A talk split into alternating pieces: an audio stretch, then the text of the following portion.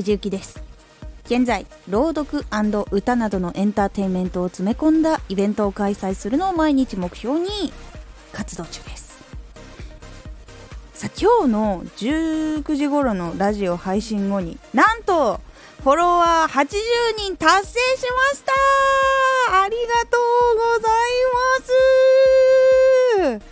初めて藤幸を見つけてくださった方ももともと知ってくれていた方もこれからよろしくお願いいたします。ラジオ配信を始めた時一番最初に ASMR っぽいのを撮ってから時々藤幸の日常にね触れたりしてきました。でそこから私が声優になるためにやってきたこととか配信活動も長くしているのでその時に悩んでいたことでその時に解決したやり方とかをお伝えすることでこれから配信をしようと思っている人たちの役に立てればなと思っています。今後も勉強したことを分かりやすくアウトプットできるように頑張ります。今回は80人を達成してここまで気をつけてきたことをお話しします。私はスタンド FM さんで発信を始めてから生放送はまだ1回もしておりません。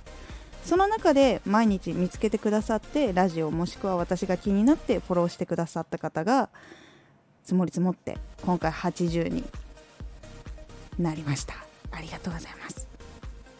でラジオ配信はあんまりしたことがなかったんですが配信する上で気をつけてきたことがあります。1つ目はテーマを決めたらそこをメインにラジオでお話しして時々ちょっと違うけど関係のあることをお話しするようにしています。始めた時はどういう人でどういう話をする人なのかがわからないので一つのテーマのことを細分化して詳しく分かりやすいラジオをたくさん投稿するようにしています。で積み重なってくるとここのラジオでは主にこういうことをお話ししてるんだっていうことが分かるのでさらに多くの人に見つけてもらいやすくなるので一つのテーマをメインにお話ししましょう。ばらけるとですねこの人何をやってるんだろうってなっちゃうのでばらけちゃうので最初は一つのメインのことをできるだけ絞ってやっていくようにするとあこういうこと話す人なんだなっていうのが定着しやすいので最初はそこを心がけてお話しするのをおすすめします。で2つ目タイトルを気をつけてます。タイトルは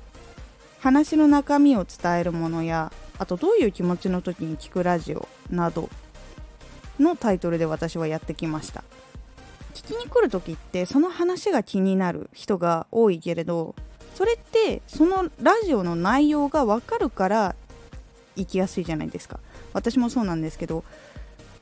どういう番組のラジオなのかとかどういう情報が入ってるラジオなのか分かんない時は時間がない時じゃないと聞けないかな。うん。そう。なんかねなんとなくこう聞きたいんだよなっていう時じゃない限りはなかなかやっぱこういうのが聞きたいんだよねっていう時はやっぱそういうタイトルから分かるものに行きやすい。なって私も思ったのでできるだけ私は内容が分かりやすいタイトルをつけるようにしています。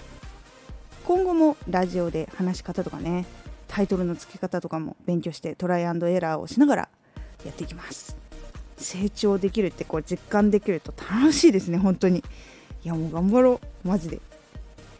今回おすすめラジオは在宅ワークの健康から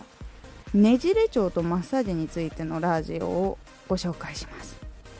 腸はですね座っている時間が長いと動きが悪くなっちゃって便秘になったりとかあと腸がたるんでねじれてしまうことがあるんですよ。なのでマッサージとか運動して腸の動きを回復させてあげましょうっていうお話です。でやり方も一緒にご紹介してるのでぜひ聞いてみてください。他にも発信ね初心者の方でこれからどうやってこうどうすればいいんだろうこういう悩みがあるんだよねっていうことに少しでもその不安を解消できるラジオを発信しておりますので是非今回の腸のやつそして今のラジオと合わせて聞いてみてください。